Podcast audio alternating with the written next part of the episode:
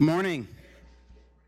My name's Mike Riley, and uh, I want to give my testimony this morning. But before I jump into it, uh, like everybody else, talk about fear. You can hear the shaking in my voice.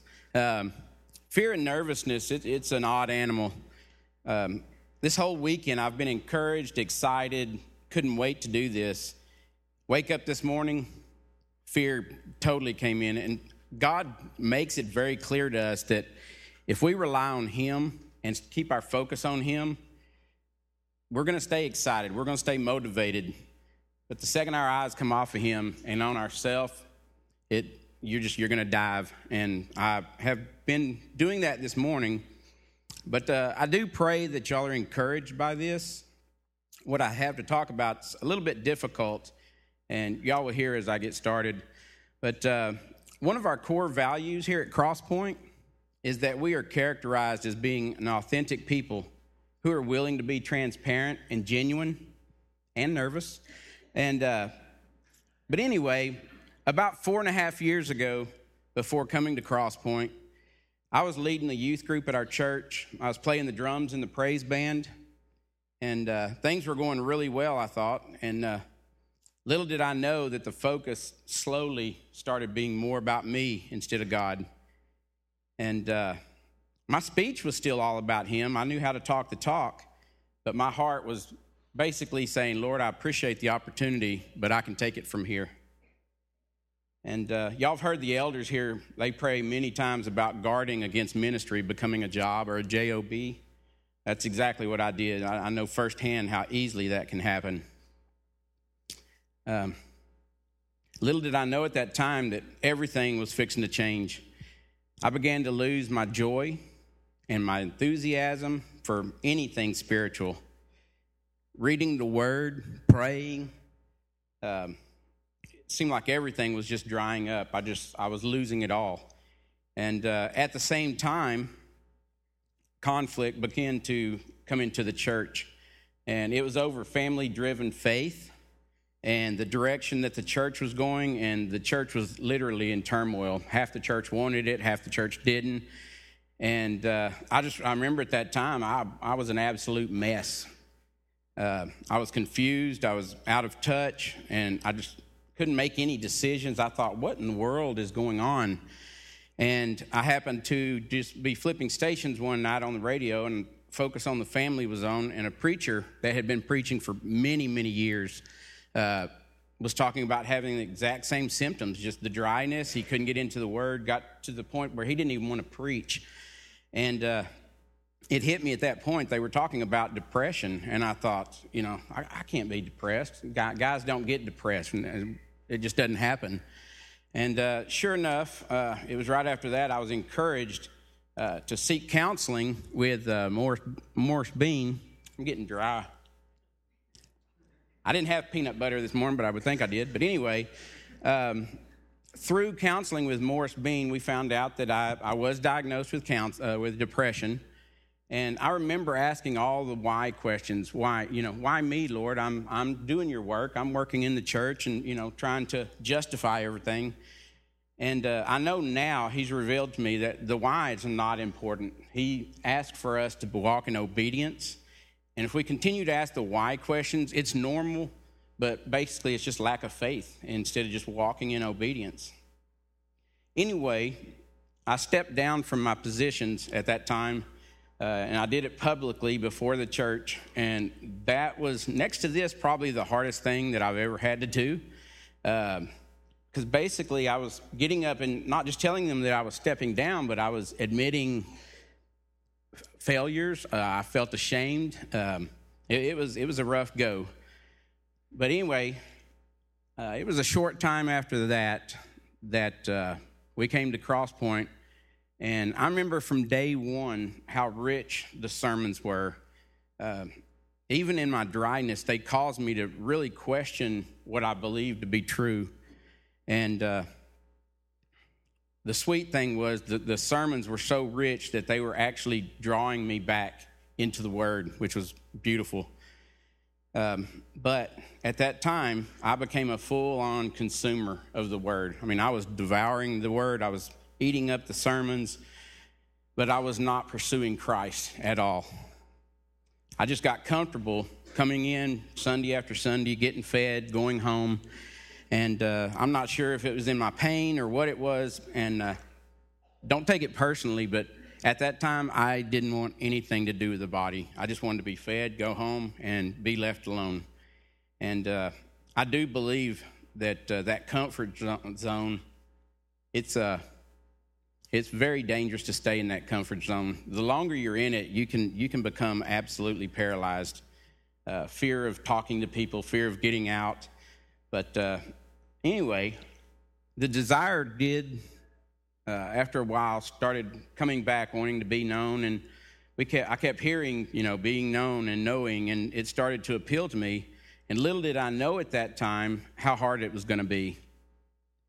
This is the part that's really odd. All my life, I've been really outgoing, uh, could talk to anybody, and all of a sudden, it hit me that the depression had changed my personality. I, I couldn't talk to anybody. I mean, I just absolutely could not start a conversation. And right now, I'm talking really weird because I'm dry. But um, anyway, the negative thoughts, they just continued to get more and more and more. Thank you, thank you. Time out.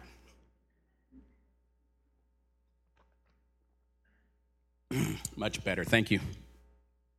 Anyway, uh, the negative thoughts, they just kept getting more and more. It was, it was as if they were amplified on steroids, and it caused me to lose all self esteem, confidence.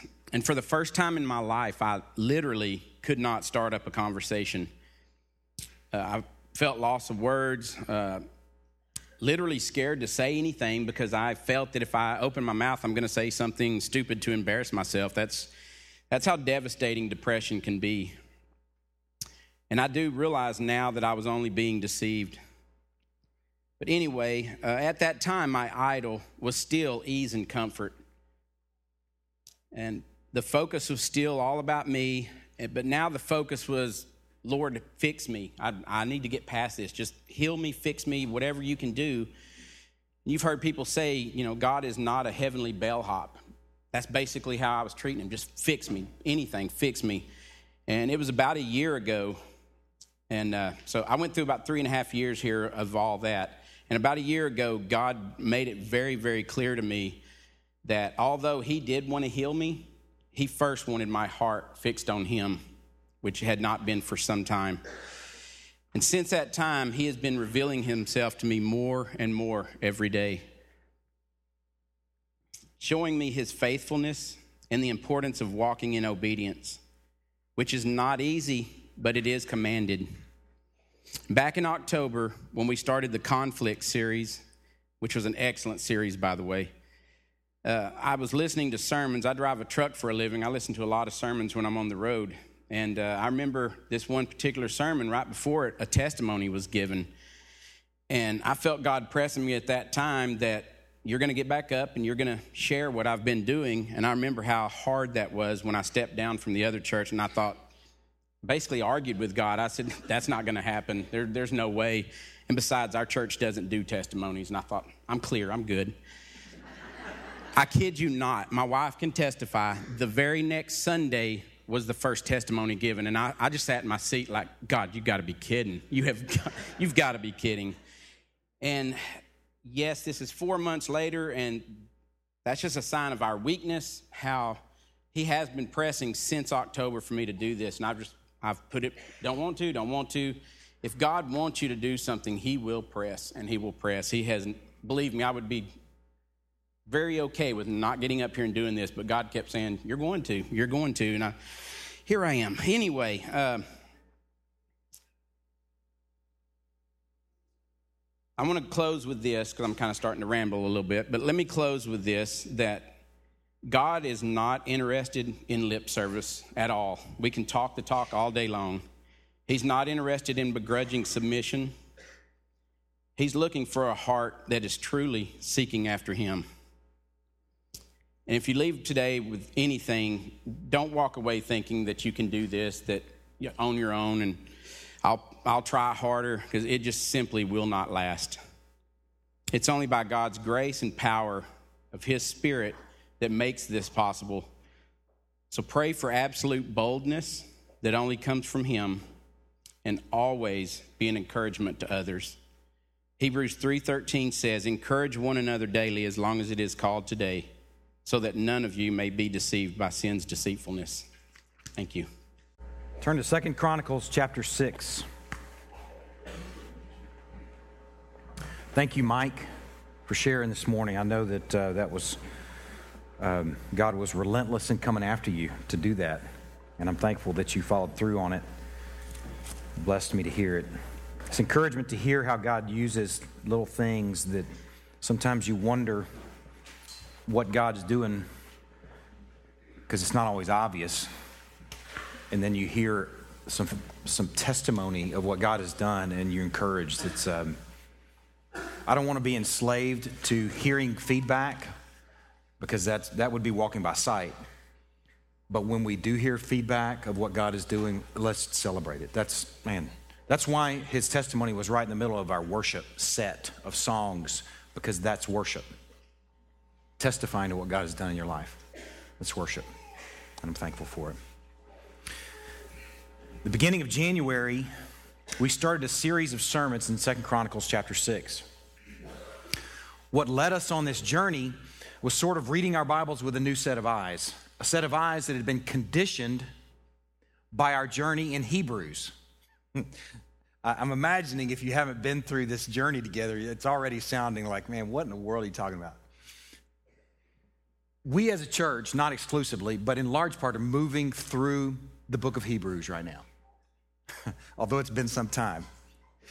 And before the holidays, before Advent, we were in Hebrews chapter 3, where the main teaching, it was a series of sermons, or series of sermons from verses, uh, chapter 3, verses 1 through 6, that were titled Consider Jesus series.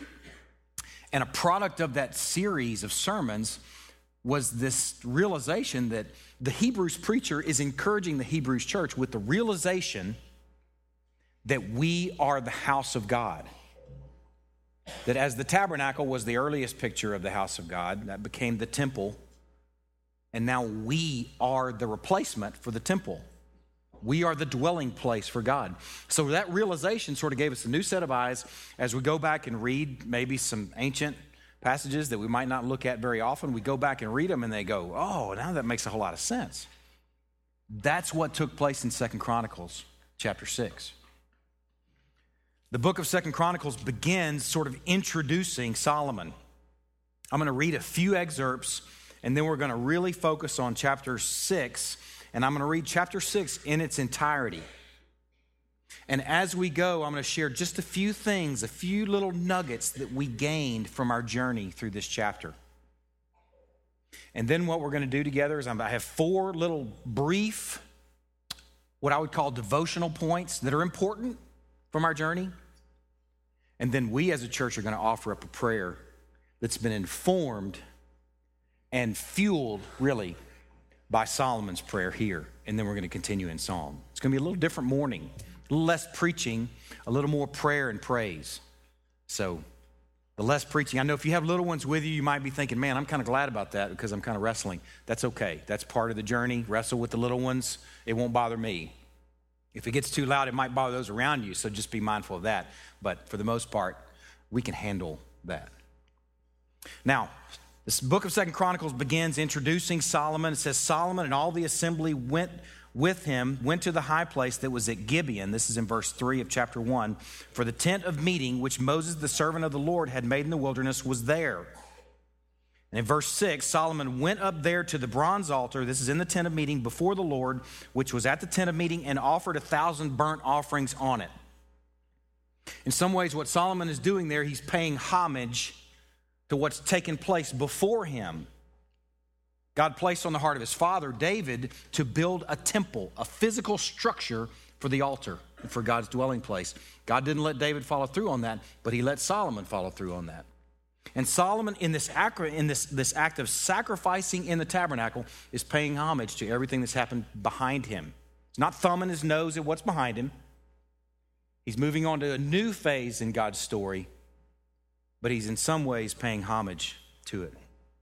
Verse 7 In the night, God appeared to Solomon and said to him, Ask what I shall give you. Verse 10, he says, Give me now wisdom and knowledge to go out and come in before this people, for who can govern this people of yours, which is so great? God tells Solomon, You can ask for anything, Solomon. Solomon asks wisely for wisdom. And God gives it to him in spades. Then he gives him also, in addition to wisdom, he gives him wealth. And then Solomon begins the work of building the temple. In chapter 2, he gives some of the details of who he consults. A guy named Hiram, the king of Tyre, he asks him for some help for a man skilled in work, to work in gold and bronze and silver and iron and in purple and crimson and blue fabrics, trained also in, graven, in, in engraving. That's where we met a guy named Huram Abi, the first winner of Project One Runway. This guy was amazing, skilled at all these tasks he came from Tyre and helped them build this temple. And then Solomon recruits the help in verse 17 of chapter 2. You see some of the hard labor or the, the laborers that come into this work. And then in chapter 3, he begins to build the work. He begins the work and he furnishes in chapter 4. In chapter 5, sort of a, another high water mark is he moves the Ark of the Covenant into the temple with great fanfare. In verse 12, it says, The Levitical singers, Asaph and some other guys, arrayed in fine linen with cymbals, harps, and lyres, stood east of the altar with 120 priests who were trumpeters.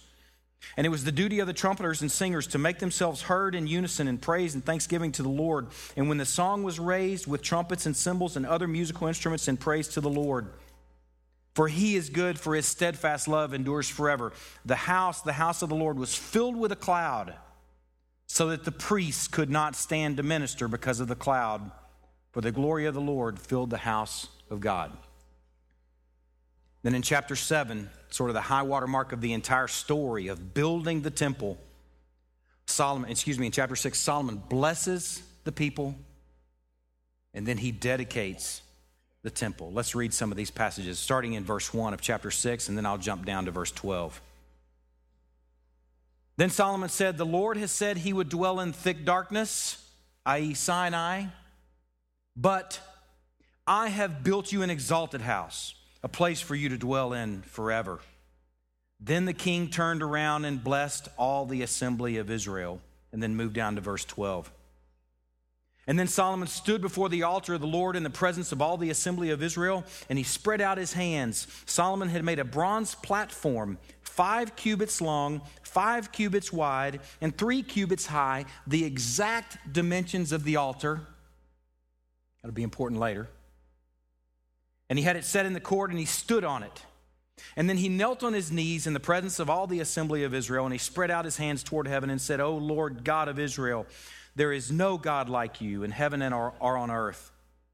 Keeping covenant and showing steadfast love to your servants who walk before you with all their heart, who've kept with your servant David, my father, what you declared to him. You spoke with your mouth, and with your hand you followed through and fulfilled it this day. Now, therefore, O Lord God of Israel, keep for your servant David, my father, what you've promised him, saying, You shall not lack a man to sit before me on the throne of Israel, if only your sons pay close attention to their way, to walk in my law as you have walked before me. Now, therefore, O Lord God of Israel, let your word be confirmed, which you've spoken to your servant David. And here begins our petition, seven of them that Solomon makes before the Lord. The first one But will God indeed dwell with man on the earth? Behold, heaven and the highest heaven cannot contain you. How much less this house that I've built? Yet have regard to the prayer of your servant and to his plea, O Lord my God, listening to the cry and to the prayer that your servant prays before you that your eyes may be open day and night toward this house, the place where you've promised to set your name, that you may listen to the prayer that your servant offers toward this place, and listen to the pleas of your servant and your people Israel when they pray toward this place. And listen from heaven, your dwelling place, and when you hear, forgive. This was the first sermon in the series of sermons where we realized that, first of all, God answered his prayer 13 years later in chapter 7. He answered his prayer with the promise not only will you get my eyes, you're going to get my ears and you're going to get my heart. And then we considered as a church that some thousand years later, when Christ went to the cross and was crucified and risen and ascended, that that's the point in the story, really in the Gospels, where we begin to see this saturation of the story with God referencing, as, referencing to God as Father. We take it for granted, but our Old Testaments are nearly void of that reference. And we consider it in the New Testament, it is saturated with Father, Father, Father, Father, Father. That's because in Christ, not only is He a listening ear, but He is an attentive, approachable, available Father, treating us as His children. We consider together what an amazing answer to prayer. He's answered in spades through the work of Christ, where He's available to us, attentive to us and that he's approachable.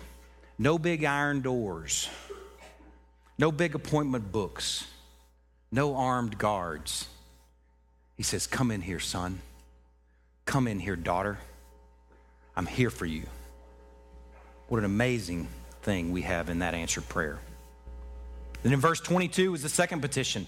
If a man sins against his neighbor, excuse me, I'll try and do that, try not to do that in the microphone again. If a man sins against his neighbor and is made to take an oath and comes and swear his oath before your altar in this house, then hear from heaven and act and judge your servants, repaying the guilty by bringing his conduct on his own head and vindicating the righteous by rewarding him according to his righteousness. This week, in this second petition, what we realized is what he's asking for here is that God would convict the guilty and reward the righteous. What we asked for as a church then, and what we're going to ask for again today, is that He would continue to do that in our gatherings. The truth exposed would encourage the righteous who've been moving well, that they would be encouraged. You're doing a good job loving your wife, buddy. You're doing a good job loving that hard to love guy, wife. You're doing a good job, kids, submitting to frail, feeble, even clay footed parents. Keep it up. But those who need to be convicted, who need to walk in some guilt, that the word exposed would do that. That we not shirk from that. That we not be about ear tickling, but be about the work of exposing the truth so that those who are guilty would experience conviction. And that those who are moving in a way that's righteous would experience reward. What we've found before and since then, that there are occasions in a single sermon where you may experience both. There may be occasions in a single sermon where one person is encouraged and the person right next to him experiences severe conviction. But that we would not be hypoallergenic. The truth exposed would do its work, it would set it loose, and it would change us, grow us, refine us. That our, balance, our sermons and our teachings would have weekly balance. Balance. The third thing came from verse 24. If your people Israel are defeated before the enemy because they've sinned against you, and they turn again and acknowledge your name and pray and plead with you in this house, then hear from heaven and forgive the sin of your people Israel, and bring them again to the land that you gave to them and to their fathers.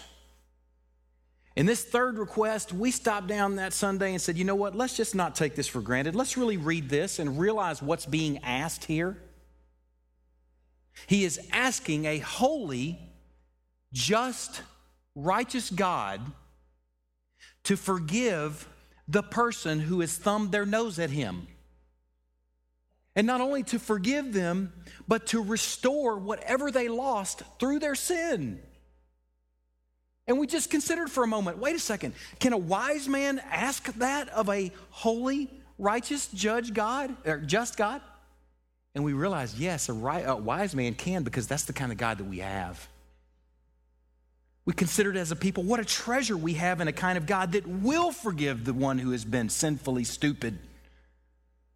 If he turns, if he prays and pleads, and if he acknowledges God's name in that. We have the kind of God that not only will he forgive them, but he will then restore what they've lost in their sin. What a shocking God we have. Man, that makes my heart sing that we have that kind of God. I hope it makes yours as well. And then, fourth, in verse 26, When heaven is shut up and there's no rain because they've sinned against you, if they pray toward this place and acknowledge your name and turn from their sin, when you afflict them, then hear in heaven and forgive the sin of your servants, your people Israel. This is not just a restatement of the previous one. Listen what else is developed in this next request.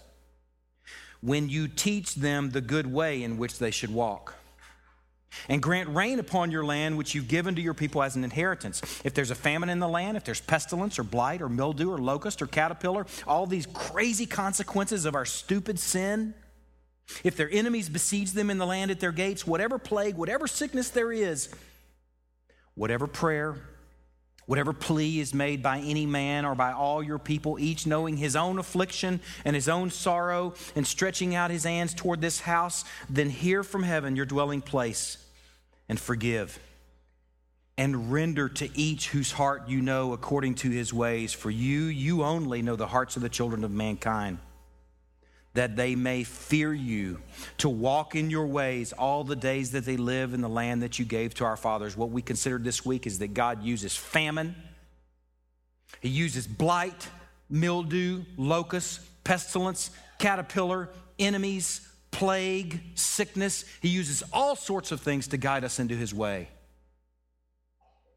Not in every case, these are consequences for sin, but often they're consequences for sin. And when they are, Lord, use those consequences. Use those consequences to guide us into your way. And then the fifth request was in verse 32. Likewise, when a foreigner who's not of your people Israel comes from a far country for the sake of your great name and your mighty hand and your outstretched arm, when he comes and prays toward this house, hear from heaven your dwelling place. And do according to all for which the foreigner calls calls to you, in order that all the peoples of the earth may know your name and fear you, as do your people Israel, and that they may know that this house that I built is called by your name. This Sunday, just a few Sundays ago now, at this point, we asked, Lord, as you welcome the foreigner, may we welcome the foreigner. We realize the Greek word for hospitality is the word philoxenia. It means love for the stranger that God would use our hospitality to make of strangers friends, and not only friends, but family. That's what He's done for us.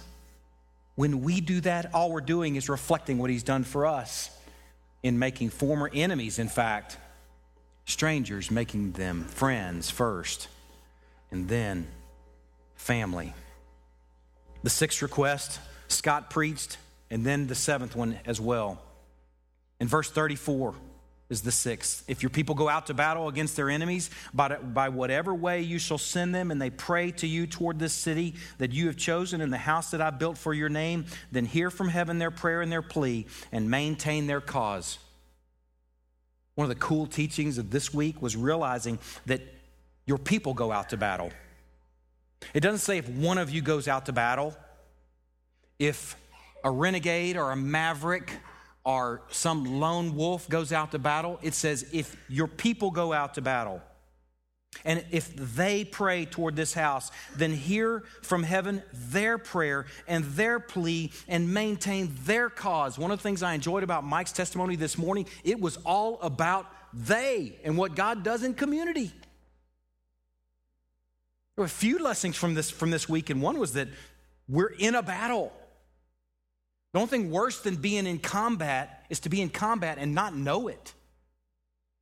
Eating bonbons and drinking cocoa.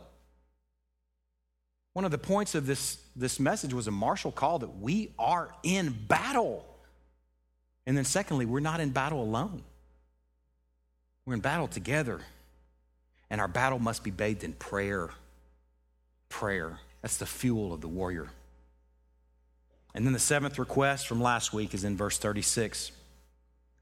If they sin against you, for there's no one who does not sin, and you're angry with them and give them to an enemy so that they're carried away captive to a land far or near, yet if they turn their heart in their land, in the land to which you have been carried captive, to which they have been carried captive, and repent and plead with you in the land of their captivity, saying, We've sinned and have acted perversely and wickedly, if they repent with all their mind, and with all their heart in the land of their captivity to which they were carried captive, and they pray toward their land which you gave to their fathers, the city that you've chosen, and the house that I have built for your name, then hear from heaven your dwelling place, their prayer and their pleas, and maintain their cause, and forgive your people who have sinned against you.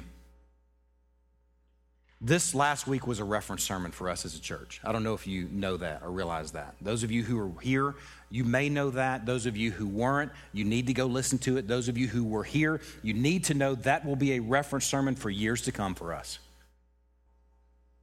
Terms I've been using my whole life, like forgiveness and grace and repentance. This last Sunday, in a lot of ways, they came into significant focus. What Paul, or what, what Scott, I just called you Paul. You should be proud. He's shaking his head back there. I think a lot of you, brother.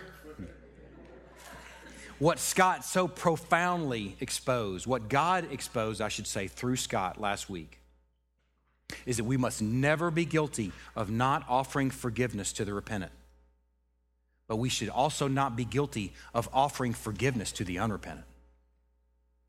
For we're bypassing God's work. We're short circuiting the work, is what we're doing, and we're going to get a pale, ugly, homely version of restoration. We should never fail to offer forgiveness to the repentant, and we should never offer forgiveness to the unrepentant. For you bypass and short circuit what God may be doing in that person's life. It's a very, very important sermon in the life of our church. And this morning we end with verses 40 through 42. Now, O oh my God, let your eyes be open and your ears attentive to the prayer of this place. And now arise, O Lord God, and go to your resting place, you and the ark of your might.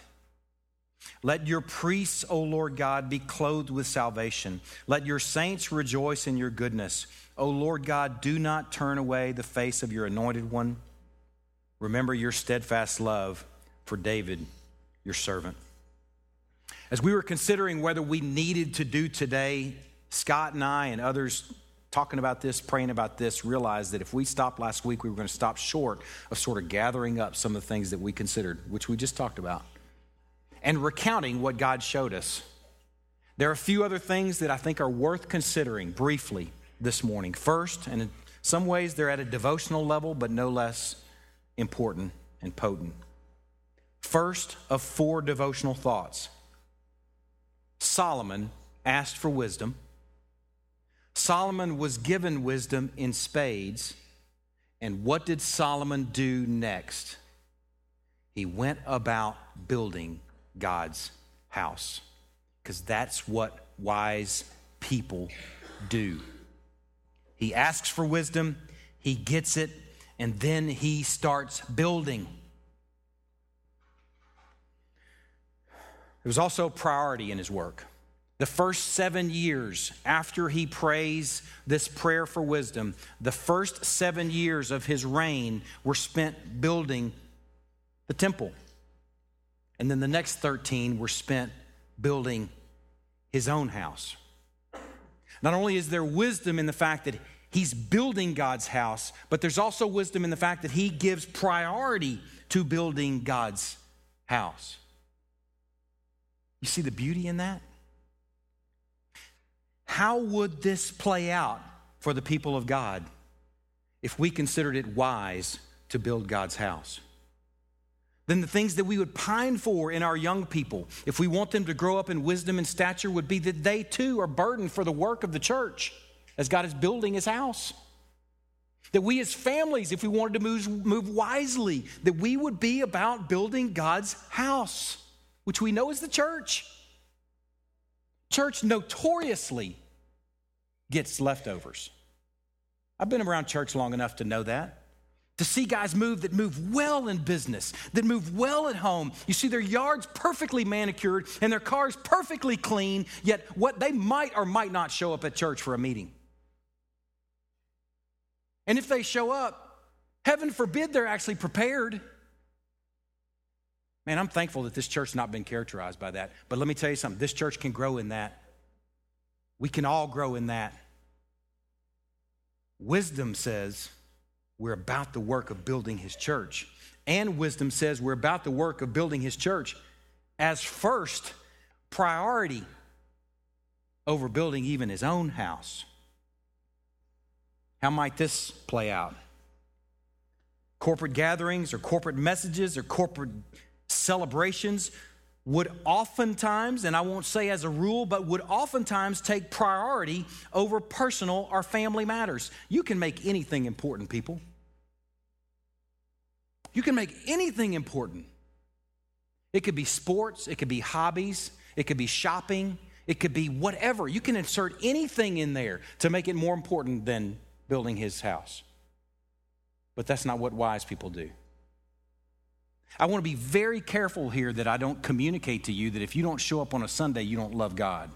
If you're off doing something on a short season. But I urge you, don't be characterized by that because it's not wise. It's not wise to be characterized by God's house getting your leftovers.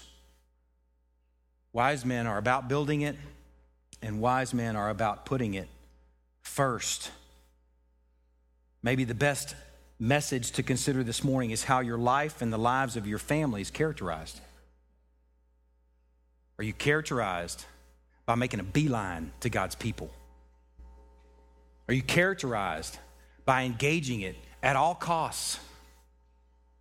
Are you characterized by being blameless and all in? Wise people should, and wise people do. I encourage you not to miss this point. Does building his house become a priority only if there's nothing else going on and all are in the best of health? And I'm very careful about saying that because I know we've been through a crazy season of sickness in this community and in this church. And I don't want to cast any sort of guilt on anybody. Oh, my little wee one's sick and I wasn't at church for a few weeks, so he's running me down. That's not what I'm saying. I'm saying don't let it be an excuse not to gauge his people. Can you walk? Can you breathe? Can you talk? Are you not contagious? Then gather, man, gather. We'll wheel you in here, we'll prop you up, we'll help you get back in your car and help you get home. It's that important. We're not counting heads on Sunday morning. You come and take nourishment when you come and gather. It's that important. I don't want to beat anybody down who's thinking, man, you can't get sick at Crosspoint Fellowship. That's not what I'm saying. That's not what I'm saying. But I'm asking you to consider how are you characterized? Are you clamoring to gather?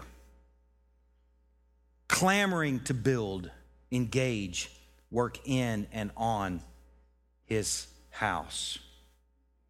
Now, the second thing for devotion is to consider also the effort and the work and the excellence that went into this house. It wasn't built with scrap lumber and it wasn't built with cheap stuff. I'm looking back at some of the details. He made the holy place.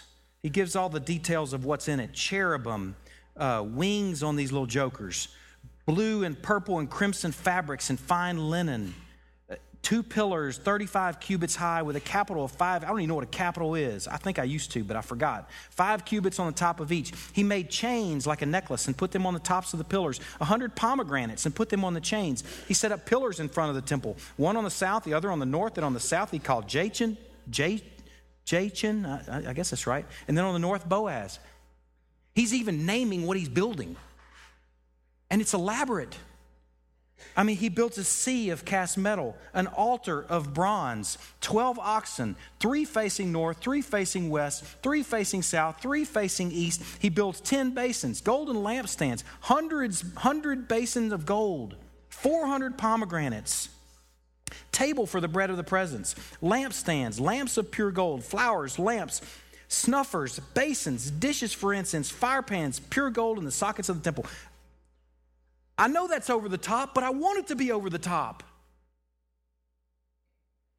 This thing was a pale shadow of what this is. If this thing, this temple, that probably would have been one of the wonders of the world, physical wonders of the world, man made, I should say. If this thing gets such fine array, shouldn't this? Shouldn't his church get your best? Shouldn't it get the gold and the filigree and the linen and the finest that you have to bring? I ask you to examine man, am I bringing the finest to this? Are my kids seeing the, the house of God getting the finest? Or are my kids seeing the house of God, the people of God getting the leftovers? Man, does this house get your best? Third, God is enthroned in and among his people. God is enthroned in and among his people. There's a progression in the story of, the, of redemption, in the story of this people. The progression is that God's throne used to be the ark, the horn, the, the ark of the covenant in the tabernacle. So his throne was a moving throne. Wherever the tabernacle went, that's where God was going to dwell. And then that, that was during the Mosaic covenant. And then during the, the Davidic covenant, the throne becomes static. And it becomes not only the ark in the temple, but it actually becomes the temple itself. And in some ways becomes all of Jerusalem. And then, through the work of Christ, as we know from the teaching in Hebrews, we become the throne. He was enthroned on the ark, and then he was enthroned in the temple, and then he's enthroned in Jerusalem, and now he is enthroned in and on the church. That realization has to fuel the first two devotional points. If you leave the first two devotional points by themselves, then y'all just gonna feel guilty. You're like, oh man, kind of beat down because we'll never, we'll never really satisfy what we're supposed to satisfy. But if you let this third one fuel those and inform those, then you go, yeah, no, duh. Why wouldn't he get our best?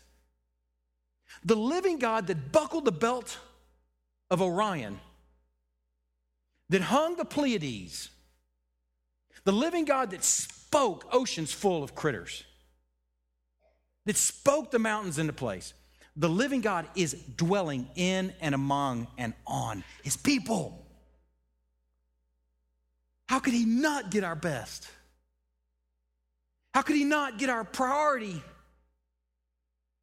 This has to fuel all else. Apart from this truth, it would be easy to dismiss God's house as unimportant and maybe even optional.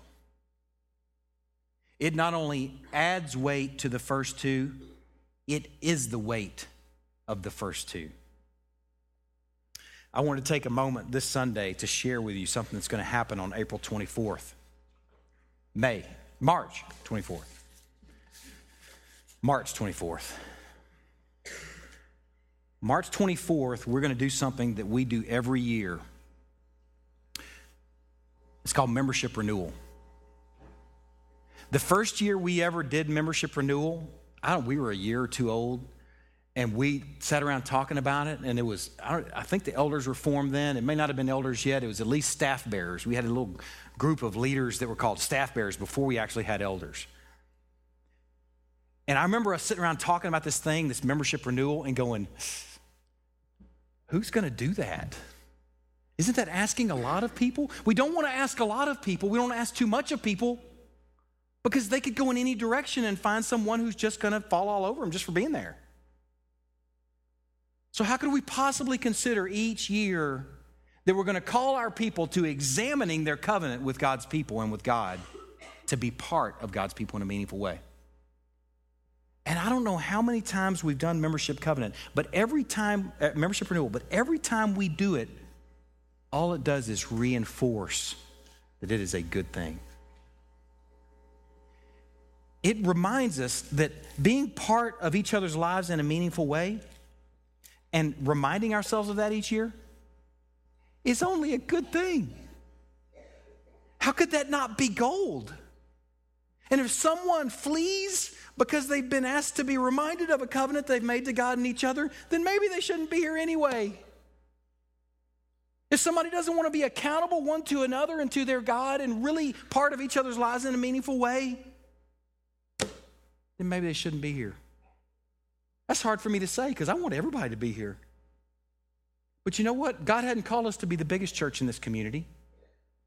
That's His business. The size of a church is his business.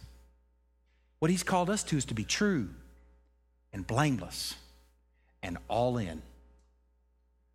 I was reading this morning, this morning, just my daily Bible reading, Luke chapter 8. Don't turn there, listen. If anyone would come after me, let him deny himself and take up his cross daily and follow me. It's almost like in 2,000 years after the cross that things have become so civilized that we've realized, we've forgotten about blood and crosses and sacrifice. We've all almost become so civilized that we've missed out on the primitive work of a cross and blood and sacrifice. So it's easier for us to sort of say sanitary and clean. Ooh, I don't want to get bloody. And he says here, if anyone would come after me, let him deny himself, take up his cross, and follow me. For whoever would save his life would lose it, but whoever loses his life for my sake would save it. That is a graphic thought. Take up your cross and follow me.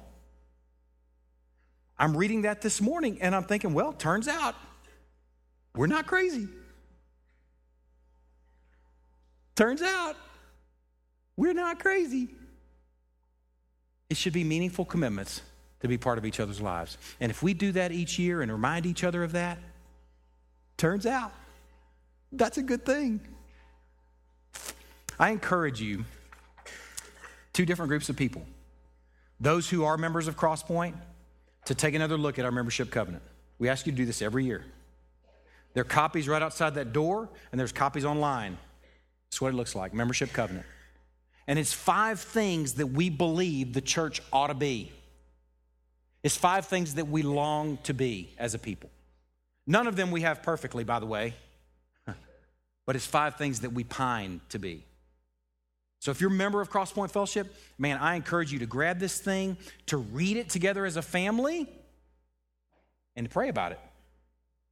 And then to recommit to God's people in covenant on March 24th, if the Lord leads you. And by the way, I can't imagine the Lord leading you to a lower, smaller, weaker commitment in anything.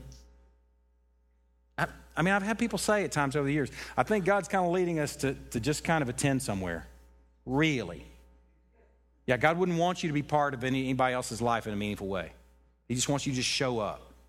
I mean, I'm being really honest with y'all this morning. So don't anybody say that to me this year because I might get physical. Paul Asterben is always right under the surface, ready to come out at a moment's notice. The second group of people is if you're visiting Crosspoint and you've been visiting for some time, uh, if, if you haven't been visiting for some time, that's the first encouragement visit for some time. But if you've been visiting long enough, you're like, man, this is it. Like Mike said, the Lord's keeping us awake over this. We're supposed to be part of this people. Then grab this covenant and talk about it and pray through it, and then we'll meet with you and talk with you about it. And we'll pray together and we'll search the Lord's will and we'll present you to this body if the Lord wills it. That makes sense? And then this thing that we do on the 24th, it has tremendous meaning. If it's something that we're doing as an act of worship, it has tremendous meaning. For those people that are already part of this body, Lord, we are honoring you by recommitting our membership and our commitment to one to another and to you. And then for those who aren't, maybe for the first time, I'm committing to be part of a church in a meaningful way and not to just attend somewhere. I want to know and be known. I want to walk with the people in a way that will make much of you. Okay? Now, the fourth thing, and this is where we're going to enter into prayer. The fourth devotional thought. The offerings of the, over the course of the redemptive story become less and less bloody. The sacrifices over the course of the redemptive story become less and less bloody. If you read the book of Exodus, the book of Leviticus, Numbers, and you look at what's going on in the tabernacle, I cannot imagine the amount of cleanup that must have taken place every single day. Blood must have been everywhere. It's a very bloody environment. And then moving on into the temple, the blood sacrifices continue, But then other things start popping up as sacrifices as well, not just blood. A prime example right here, and I, I, told you the exact dimensions of Solomon's prayer platform were the exact dimensions of the altar. He places it right next to the altar and he kneels in prayer, arms lifted in prayer. And in so many ways, his prayer becomes just as much sacrifice as the 20,000 or however many oxen that were about to be sacrificed on the altar. And then, if you watch the redemptive story from that point on, you see Hezekiah, where they rediscover, or Hezekiah's reign, where they rediscover the temple and its worship, and then there's sacrifice that takes place. And then there's prayer and praise. Prayer and praise are what end up replacing and now have replaced completely these bloody sacrifices. The final bloody sacrifice was Christ's sacrifice. And that ended it. We don't need any more bloodshed because that blood is sufficient.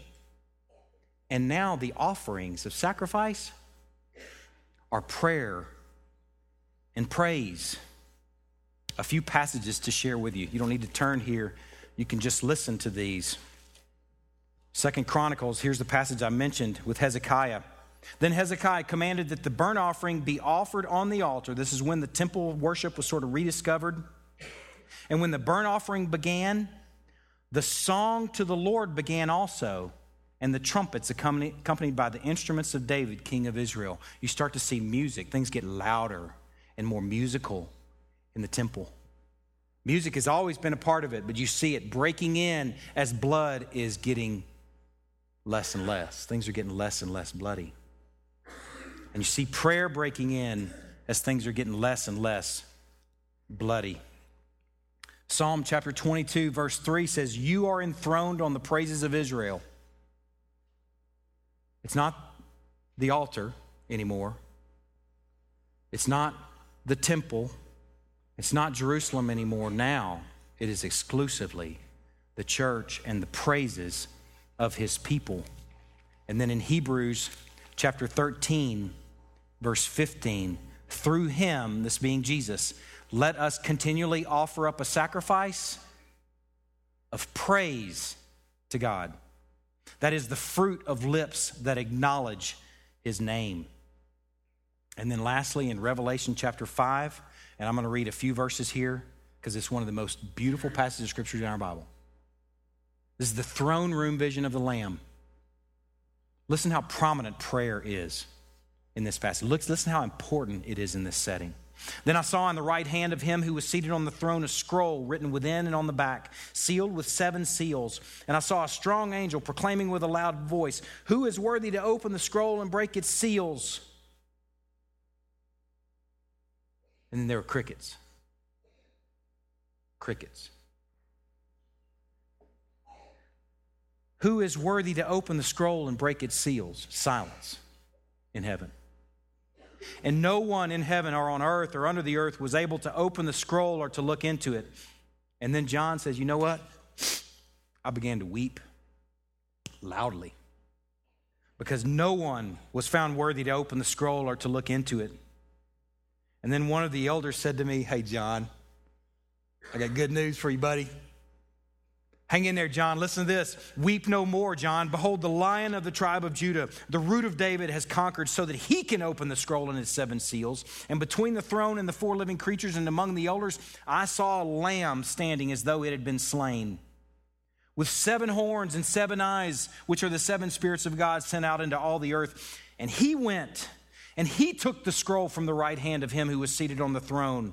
And when he had taken the scroll, the four living creatures and the 24 elders fell down before the Lamb, each holding a harp and look, and golden bowls full of incense, which are the prayers of the saints. They're praying, and look what happens next. And they sang a new song prayer and praise. Worthy are you to take the scroll and open to his seals. I heard crickets, and there was nobody else around that could do it. But worthy are you to, to take the scroll and to open its seals, for you were slain, and by your blood you ransomed a people for God from every tribe, every language, every people, every nation, and you've made them a kingdom and priests to our God. They shall reign on the earth. Man, prayer and praise. That's our sacrifice now. We're going to spend the next few minutes praying a prayer that has been conditioned by the truths of the gospel. We're going to pray a prayer that's been informed from our journey in Second Chronicles chapter 6. We're going to pray a prayer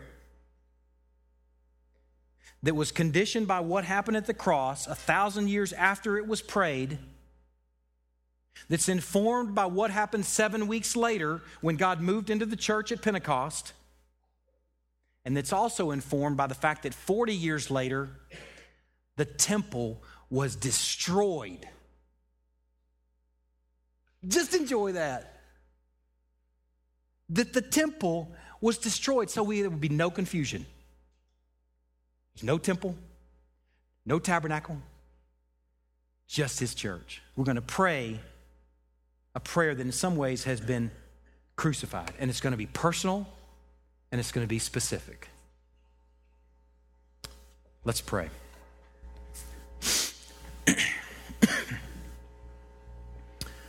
O Lord, God of Israel and God of the new Israel, the church. Thank you for keeping your covenant with David that we shall not lack a man to sit on the throne. We enjoy today that your promise is and has forever been eternally fulfilled in King Jesus. We see him high and lifted up, seated at your right hand. But will God indeed dwell with man on the earth? Behold, heaven and the highest heaven cannot contain you. How much less the church that you've built? and are building. Yet have regard to the prayer of your servant and to his plea, O Lord my God, listening to the cry and to the prayer that your servant prays before you, that your eyes may be opened day and night toward the church.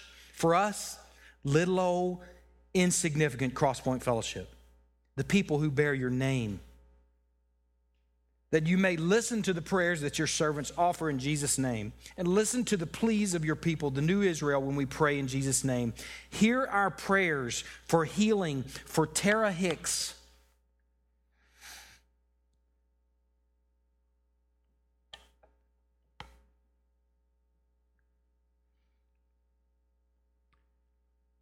And for her dad's salvation through this. Hear our prayer for healing for Don Rodden's mom, June Riggins. For healing for Lori McCullough's mom, Marcia Potts.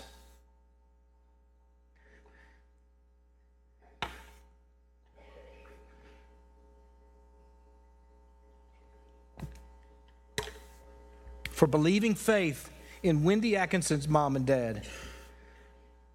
For believing faith in Jeremy Webb and David Bench and in Jerry Morris's mom. Lord, we pray for faithful shepherds of families who are about the work of being equipped each week. We pray for husbands to wash their wives with the word and for wives to respect and enjoy plain old ordinary men called husbands. Lord, we pray for youth.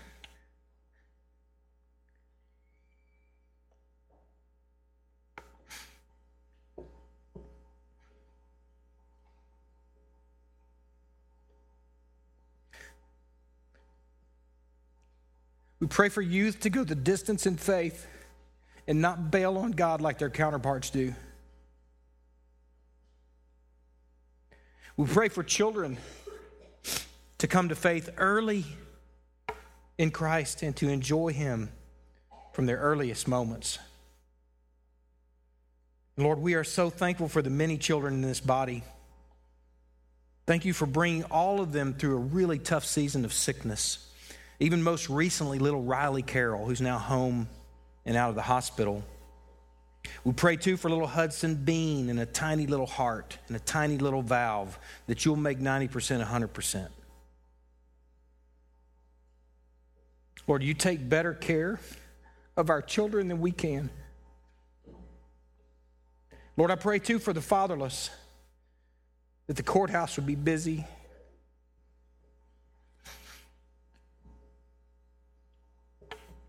As we foster and adopt and make little bitty strangers little bitty family members.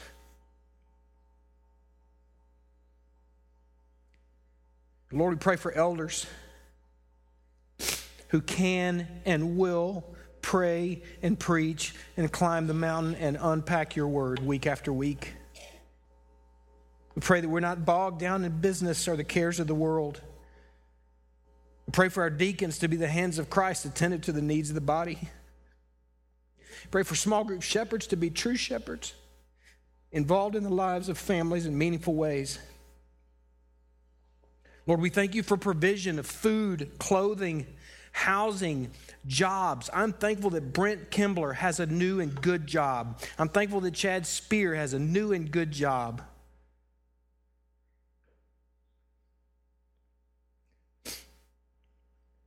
Father, listen from heaven, your dwelling place, and when you hear, forgive. Hear us like a father hears from his child.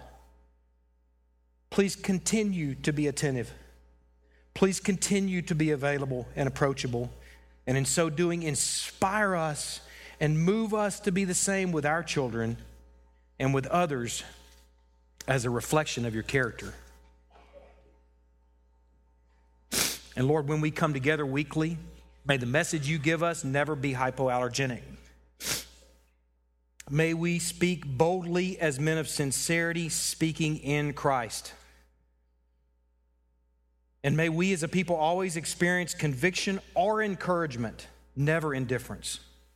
May we experience guilt or reward.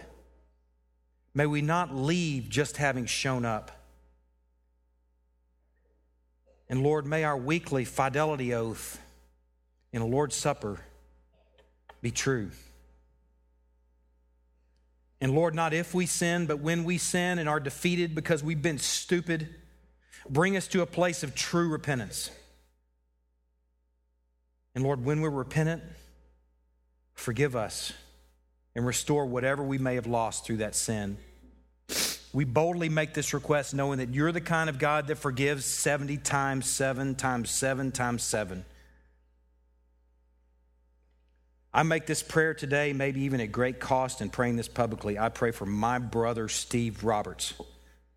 I pray for repentance, and I, I beg for the opportunity to pour a Niagara of forgiveness on this brother and restore him and his family to this body. I grieve that they are in self appointed exile right now, and I pray that you will bring him to a place of brokenness, repentance, and eventually restoration in your time and for your glory. Lord God of the new Israel, please use the consequences for our sin to guide us back into your way. Please give us discernment and wisdom in knowing when to allow consequences in each other's lives and in the lives of those we minister to. Please don't let consequences go to waste, but open our eyes to your design and your ministry of loving discipline to us through the consequences of our sin. And Lord, when we have the opportunity to meet a stranger, whether a new face on a Sunday morning or a benevolence case, someone that has a need, or a new acquaintance in the workplace or neighborhood or weight room, or someone in the far corners of the field, please remind us of our former relationship to you as a stranger. Help us remember how you made of strangers not only friends, but family. And when we remember, Lord, use our hospitality and our love for the stranger to draw them to the gospel and into your people. Please slow us down from all the world demands and expects of us to be about this three mile an hour work. We pray for those family in the far, far corners of the fields, for many strangers to be made friends, and for those friends to be made church. We pray too for IGO ministry and for Brad Cardwell, who sent into this ministry. We pray for the many strangers abroad that they seek, that many will be made friends and many will be made your people. We pray for the Rafa Clinic. We pray for our church family who are serving in this difficult ministry. We pray with them for many local strangers with child, First, for life for that child, and second, for faith in that mom. We are thankful for the opportunity to participate in these ministries. Lord, help us to see ourselves sent out into battle. Help us have a wartime mentality.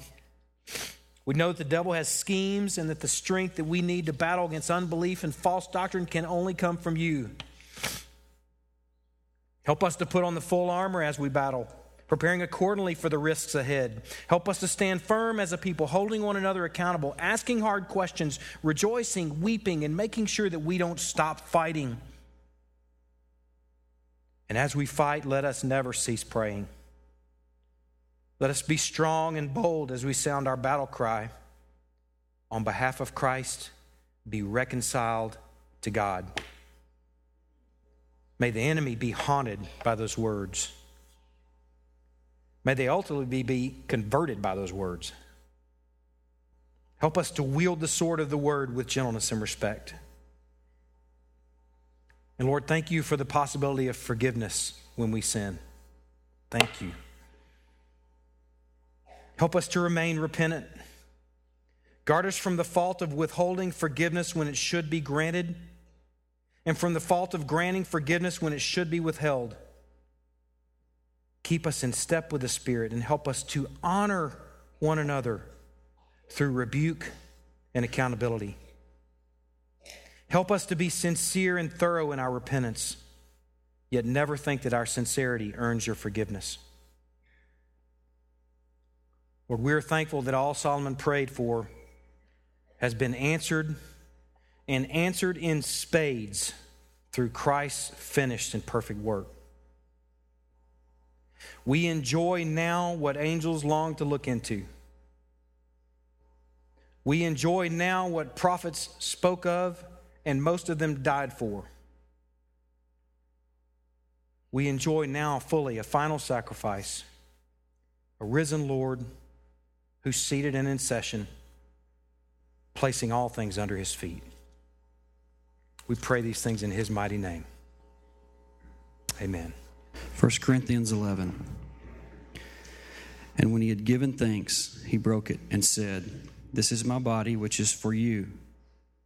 Do this in remembrance of me. And in the same way, he took a cup after supper, saying, This cup is the new covenant in my blood. Do this as often as you drink it in remembrance of me.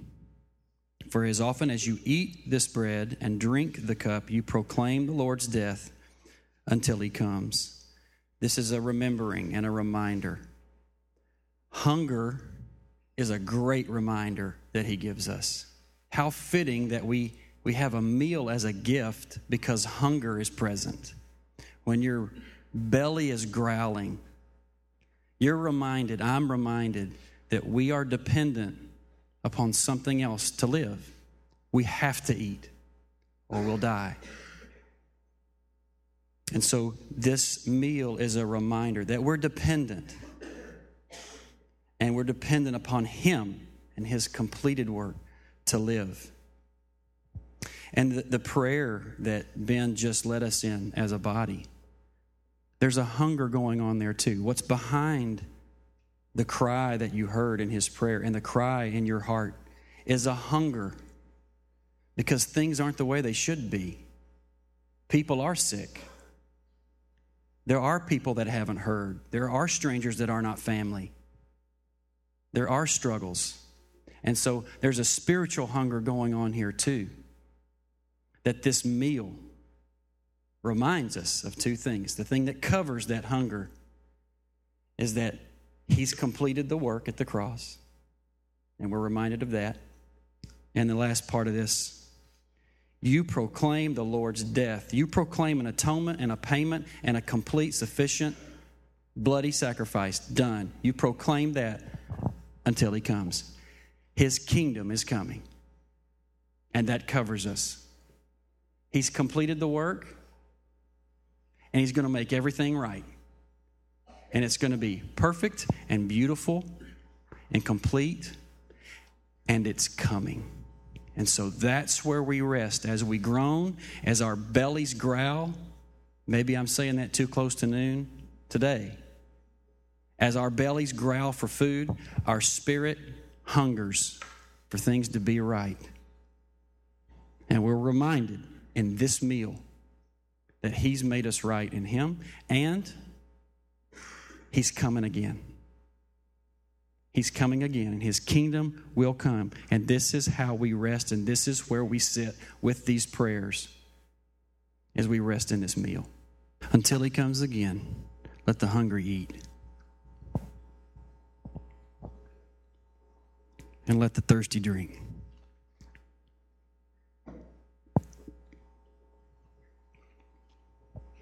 Father, thank you for this reminder